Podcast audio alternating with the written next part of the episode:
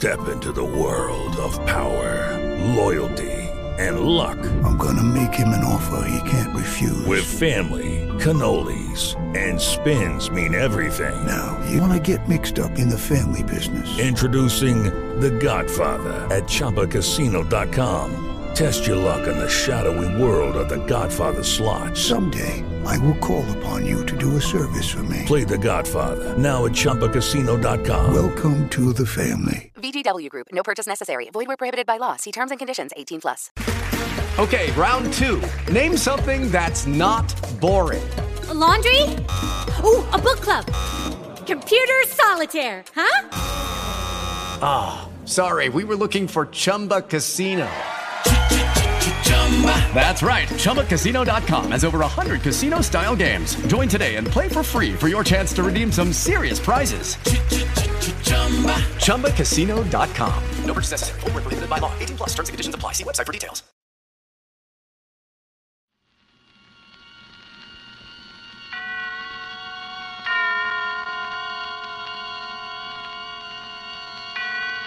Now, Autolite and its 60,000 dealers and service stations present Suspense.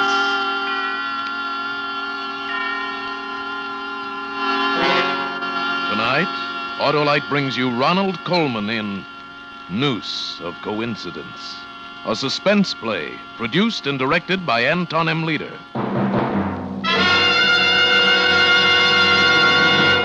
If you're a fellow who won't put up with second best, what are you waiting for? Replace those old narrow gap spark plugs with wide gap Autolite resistor spark plugs and see the difference in your car. Your car will idle smoother, give you better power and performance on leaner gas mixtures, actually save gas. Autolite regular type spark plugs have long been standard factory equipment on many leading makes of cars and trucks.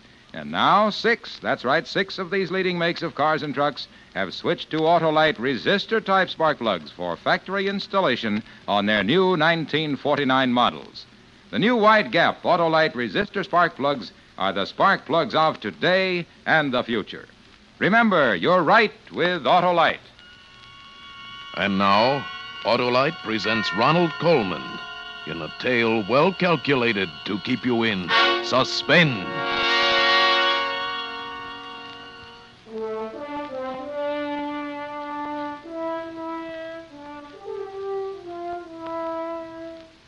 Know London? Do you remember Swan's Bookshop, 12 Edgemont Row? Yeah, that's it. It's hard to believe that such a quiet, unassuming shop was the scene of unusual, even fantastic happenings. The only thing out of the ordinary about my bookshop, although I feel it's most appropriate, is the sign, or rather symbol, hanging above the door. An arm, made of cast iron, holding aloft a flaming torch. I must confess that the sharp angle inside the elbow attracted some distinctly unbookish creatures. Birds, who found the crook of the arm a splendid place for nest building. I rather liked the birds beneath my bedroom windows, but some of my customers complained quite bitterly about their nesting over the door. So each spring, it became my wicked task to clear away the little home that was a building and then to try in vain to make peace with the birds and my angry conscience. Well, Mr. Swan, is it spring again? Ah, good morning, Constable. Have a care up there on that ladder, sir. Steady. oh, it's not the ladder that's making my knees shaky. It's this monstrous crime I commit every year. But if you didn't, Mr. Swan, how would the rest of us know it was spring, eh? Yes, a distinguished career. Christopher Swan, calendar to the neighborhood. And very honored, sir, be all of us. Thank you, Constable. Uh, uh, begging your pardon, Mr. Swan, but uh, you have a customer in your shop? I do not. Yes, hmm? I saw him go in while I was halfway down the street. He walked right under the ladder, he did, with never a care. Brave man indeed. Thank you. Good morning. I'm sorry I didn't see you enter. I didn't hear the bell. Uh, may I help you? I don't need help. Your name is Christopher Swan? Yes. Good morning. My name is Christopher Swan. I. Oh, forgive me. I, I didn't quite hear. Yeah, but you did. Christopher Swan, sir. Your name, my name. Well, how odd. Why? People must have names. More people than names, therefore duplication. Bound to happen. my card. Oh, thank you. Yeah, sure enough.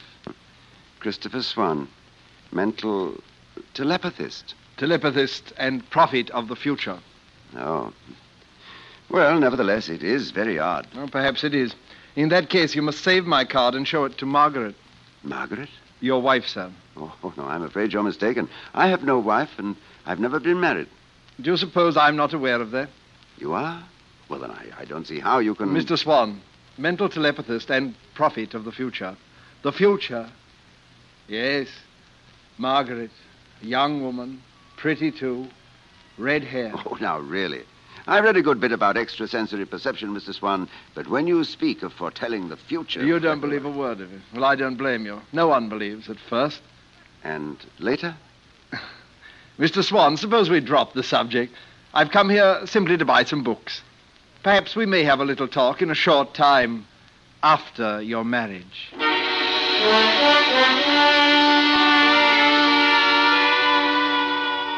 Now, if a thing like that happened to you, you'd probably laugh at it as I did. But then, if only five days later you met a red haired girl named Margaret, and she was pretty, and the fresh perfume of spring began to engage in mortal combat with the bachelor in you, then you might begin to believe that all nature conspired to fulfill the prophecy of Christopher Swan. I want to marry you, but we know so little about each other. Well, I think that's excellent, Margaret. It'll be an adventure, finding out. Oh, you'll be disappointed in me. There's nothing to find out. I don't intend to try. I expect to be content with you as you are. Well, Margaret? Oh, I. I wish you hadn't told me about all that money you inherited. I'd. I'd like you to believe that I'm marrying you for yourself. Chris, will you be happy with me? Will you be content? Happy with Margaret? Content with Margaret? Why, less than three months later, anyone within earshot could have told the answer to that. Christopher! Yes, Margaret, I'm coming. Christopher, this back room is a sight. Yes, Margaret. If only you'd do some tidying about here instead of going on as you do. Talk, talk, talk with the customers, day in, day out. And what do you talk about? Books. Nothing but musty old books. Oh, but that's my business, my dear. Well, more's the pity. Why, any man with 50,000 good English pounds in Barclays Bank insists upon running an out of the way little bookshop instead of going out into the world and making something of himself. Margaret, please, there are people in the shop. People? Loafers. Now, see here, Margaret. Don't you dare lose that nasty temper with me. I know you're sorry you married me, but you made a bargain. You might as just as well be resigned. Till death do us part, the minister said. Till death do us part.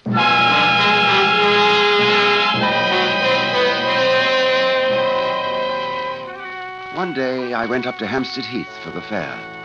Oh, not so much to see the fair as to get away from Margaret. I watched the children on the carousels, and the pearlies from Lambeth Road, and the girls in white smocks selling jellied apples.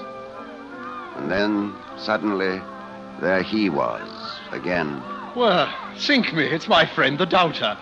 How do you do, Mr. Swan? Quite well, thank you. Uh, my question, Mr. Swan, was purely rhetorical. I'm thoroughly aware that you are not doing well at all. Wrong again, Mr. Swan. Now, how can you say again?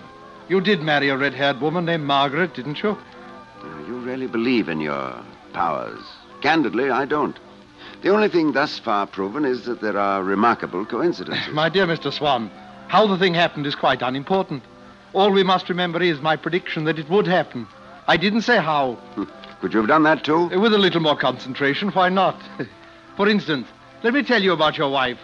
Your wife, Mr. Swan, is a shrew and will become more of a shrew each day. Now, please, I don't think I care to hear about No, don't that. go, Mr. Swan. Please, not while I'm concentrating. Now, let me see. Christopher Swan, born one day, I can't quite make that out, in March 1908. Birthplace, the Manor House, Lower Orchard, Bellingdon near Chesham, Bucks. 1940, removed to London, acquire bookshop. Father and mother killed in Blitz. It's a pity, Mr. Swan. You, however, inherit 50,000 pounds, right? Yes, every bit of it. But um, would it be impertinent to point out that you had access to this information in several publications? Not one bit impertinent, Mr. Swan. But tell me, in which publication could I have learned that on the 9th of November this year you will be hanged by the neck until dead? I I. beg your pardon? and don't look so taken aback, my friend. The gift of prophecy, nothing more. Ability to foresee the future. You, you, charlatan. Do you seriously expect me to believe That you'll be hanged. Of course, I don't expect you to believe it, Mr. Swan, any more than you believed my first prophecy about your marriage. But you will be hanged, Mr. Swan. Pity, really a pity. On the morning of November 9th, hanged by the neck until you are dead.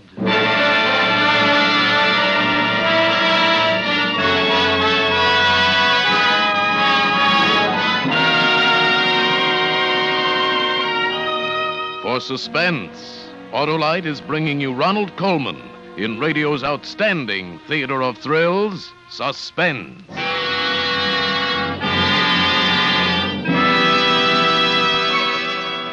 there, Harlow. Heard you played Truth or Consequences at a big Hollywood party. Sure. They asked me to tell the truth, and naturally I did. I said, friends, those Autolite resistor spark plugs always give a star performance. Smoother idling, better performance on leaner gas mixtures, and actually save gas. Why, they're bigger box office than a movie star. Hollywood stood for that? Well, I had to tell the truth. Wide gap Autolite resistor spark plugs are the spark plugs of today and the future. Yep, I said, more men go for Autolite resistor spark plugs than for glamorous movie stars. So switch from old narrow gap plugs Yeah, to. they must have loved you. There I was, telling the truth, and I had to take the consequences, too. Oh, you did? Yeah, they threw me into the swimming pool. well, let's duck, Harlow. Suspense is on. And now, Autolite brings back to our Hollywood soundstage Ronald Colman as Christopher Swan in Noose of Coincidence. A tale well calculated to keep you in suspense.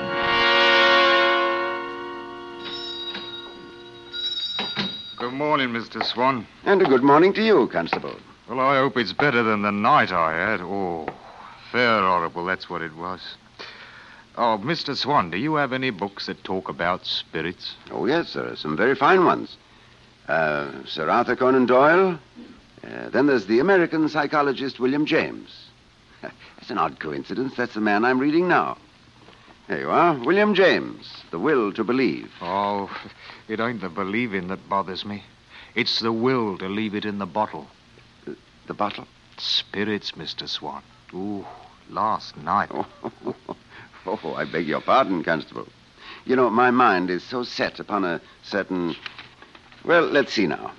Ah, spirits, spirituous. Here we are.